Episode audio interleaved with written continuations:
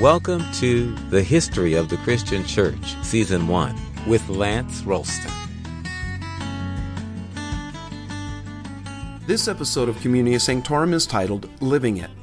For generations, scholars have debated the cause of the fall of Rome in the West.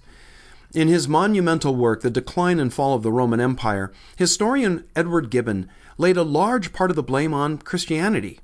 And for decades, that view dominated the popular view of history of 5th century Europe.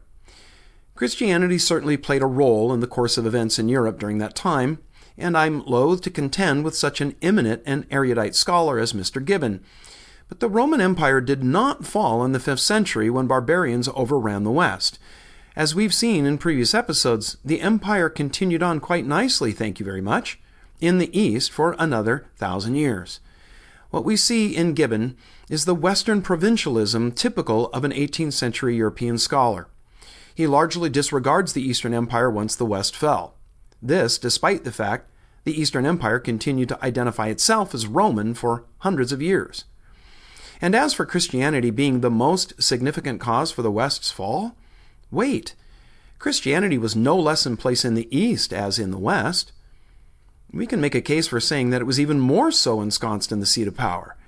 After all, while church and state remained largely separate in the West, in the East they had merged.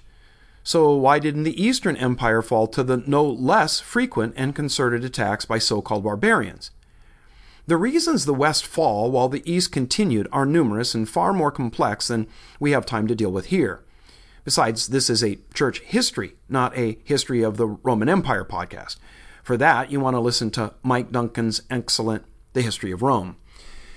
Gibbon justifies his position by saying that the Christian faith encouraged chastity and abstinence, resulting in a population decline within the empire. That meant less men for the army, and those men who did enlist were influenced by a pacifism taught by the church that didn't want to fight. They were all a bunch of 5th century hippies. Make love, not war, bro. Gibbon's assumption is that at the same time, the barbarians popped out warriors like rabbit attack rabbits amped to go to war as soon as they could swing a sword. Well, hold on, Mr. Gibbon. Those barbarians, weren't they Christians too? Arian Christians to be sure, but weren't they of the same general moral stripe as the Romans you claim were getting softened up and ready for the slaughter by a milquetoast brand of religion? So why were the barbarians different? A far better cause to look for on why the barbarians took down the West was the pressure they faced from other barbarians invading their territory. It was easier and, quite frankly, far more tempting to just vacate territory being uh, invaded by bloodthirsty savages from distant lands and move toward the rich pickings of a decadent and largely underdefended empire. An empire where the quality of governing officials had so declined the people would rather be ruled by barbarians than the rapacious, brutal, and corrupt officials sent by Rome, or Milan, or Ravenna, or wherever else the Western capital happened to now sit. So, did Christianity contribute to the fall of the empire in the West? Some of Gibbon's criticisms may have merit. But whatever factors the church contributed to the weakening of the empire were mostly offset by the benefits the faith brought. As we've already seen, had it not been for the church and its capable bishops, entire regions would have gone without any governance at all. What would have happened to Rome if Pope Leo hadn't convinced Attila and his Hunnish hordes to turn back? What would have happened to the city had he not convinced the Vandals to limit their deprivations to looting? To be sure, the percentage of genuine believers in the empire was small, but their influence was growing, and Christianity began to alter the culture of the empire in both East and West. In the mid 5th century, an elder at the church at Marseille named Salvian wrote a book titled The Government of God. He wanted to answer the same question the great Augustine of Hippo had wrestled with Why did Rome fall? And why would God bring suffering on a Christian people?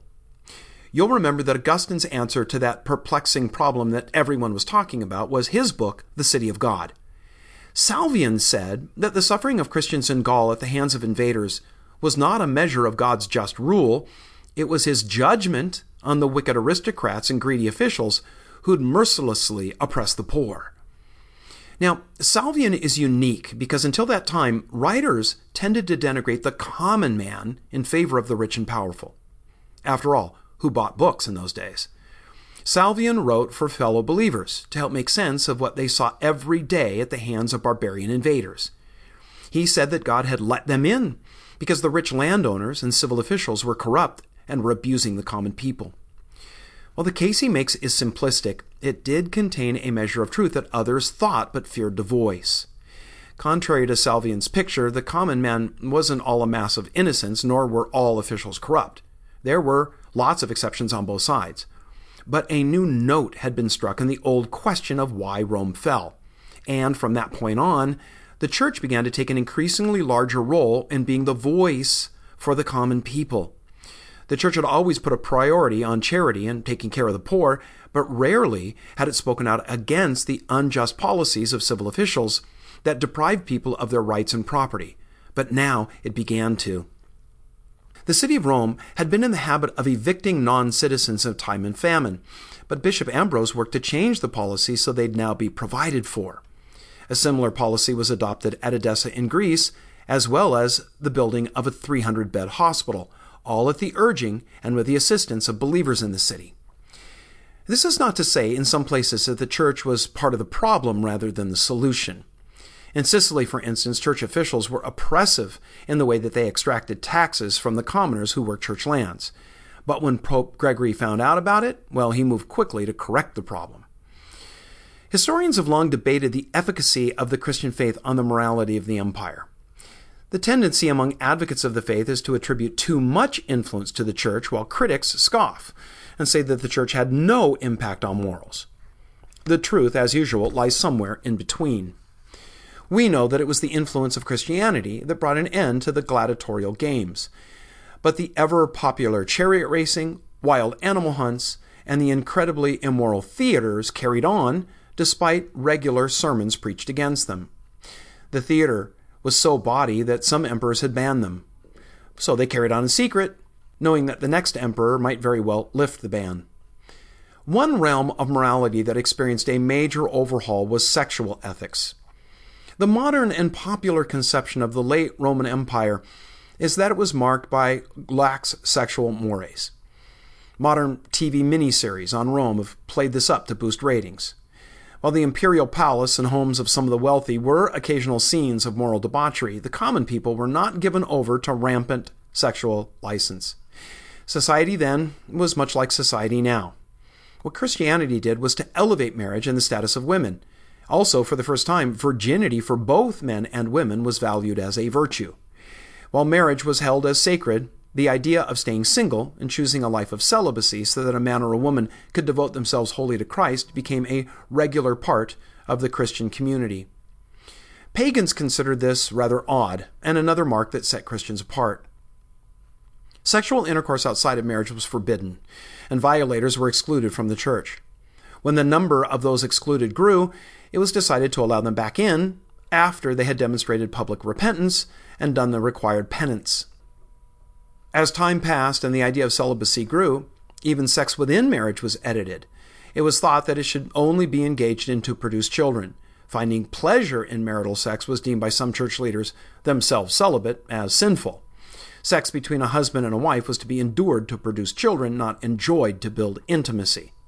Know, too bad they didn't take the Song of Solomon at face value or apply what the Apostle Paul says in 1 Corinthians 7. The Christian view of marriage had a significant impact on Roman customs. Because it was considered a sacred covenant, divorce was forbidden except in the case of adultery. By Roman law, a woman was not allowed to marry a man beneath her social rank, and if she did, her status was lowered to that of her husband's. He was never elevated to hers. In the early 3rd century, Pope Callistus not only eased the rule for sexual offenses, he declared as legal the marriage of men and women from any social level. Under the Roman law of paterfamilias, the male head of household had absolute authority over his family and estate to do as he pleased. Now, technically, he had the power to beat and even execute his wife, children, and servants. I say technically because while the rule of paterfamilias did grant a father that right, being an abusive brute and killing family members was certainly frowned on. What paterfamilias did was to denigrate the value of women and children. Christianity fundamentally altered that. Not only were women elevated as co heirs of Christ with men, children were valued as parents were now charged with the stewardship of raising them to the glory of God. The practice of exposing unwanted infants on a hillside, a common Roman and Greek custom, was forbidden for Christians, as was abortion. It said that when non Christians went to the hillside to leave their unwanted offspring, Christians came out from nearby hiding places to rescue them before the wild beasts could carry them away. They were then raised in Christian homes. As the church grew and more people came to faith in Christ from all occupations and levels of society, the impact of the faith began to be felt across a wider spectrum. Many believers found it difficult to live in a secular world. When a civil magistrate came to faith, how was he to order the torture or execution of someone who before his conversion he wouldn't have given two thoughts for? Some thought to solve this problem by saying Christians couldn't serve in public office meaning those who did serve in that capacity weren't followers of Christ and so were void of the virtues of a believer. This had to have contributed to the decline in morality that marked the late empire, especially the morality of governmental administrators who became rapacious and brutal tyrants. We think of men like Ambrose and Gregory, who'd been magistrates before they left office to become leaders in the church. The church attracted the best and brightest who before had gone into public office, men like Athanasius and Augustine. There were hundreds who became bishops rather than governors and prefects. It was an ancient form of brain drain that weakened the civil order of the empire. These church leaders were far more concerned to build Augustine's city of God than to help shore up the sagging walls of the city of man.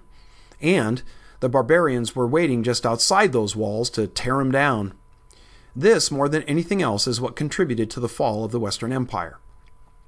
During the 3rd and 4th centuries, government policy saw a massive shift of people from being producers to consumers. By the dawn of the 5th century, the imbalance was simply unsupportable. The army had doubled in size to deal with the barbarian threat, and as is the nature of government bureaucracy, it had mushroomed drastically. But producers like farmers and manufacturers had dropped significantly. The cost of doing business rose steeply, consuming profits, and farmland was either threatened by invasion or stolen by elites who knew how to work the system to avoid paying their fair share of tax. All of this burdened the government at the same time as impoverishing it. And wouldn't you know it? It was right at this time that new barbarian groups decided to have a go at the old girl called Rome. Many of the commoners of the Western Empire weren't really all that worried about the barbarians. They were ready for change, since their Roman overlords had become brutal and rapacious. A change in regime sounded kind of good. Out of frustration with the civil authorities in Rome, Pope Gregory negotiated with the Lombards. The Christians submitted to barbarian political rule and then promptly converted those barbarians to the faith. So, Christianity may indeed have contributed in a small way to the fall of the Western Empire. But the question is was it really worth saving? Was history set back by Rome's demise? If Rome's fall was Christianity's fault, how then did the church become the repository of culture and the treasury of civilization to emerge as one of the dominant institutions in the centuries that followed? The barbarians may have conquered the Western Empire, but the church soon conquered them. Thanks for joining us at Communio Sanctorum. We really appreciate your listening and subscribing. Listeners are invited to like the Communio Sanctorum Facebook page and to write a review in the iTunes Store. For both Facebook and iTunes, search for History of the Christian Church. Looking forward to joining you next time.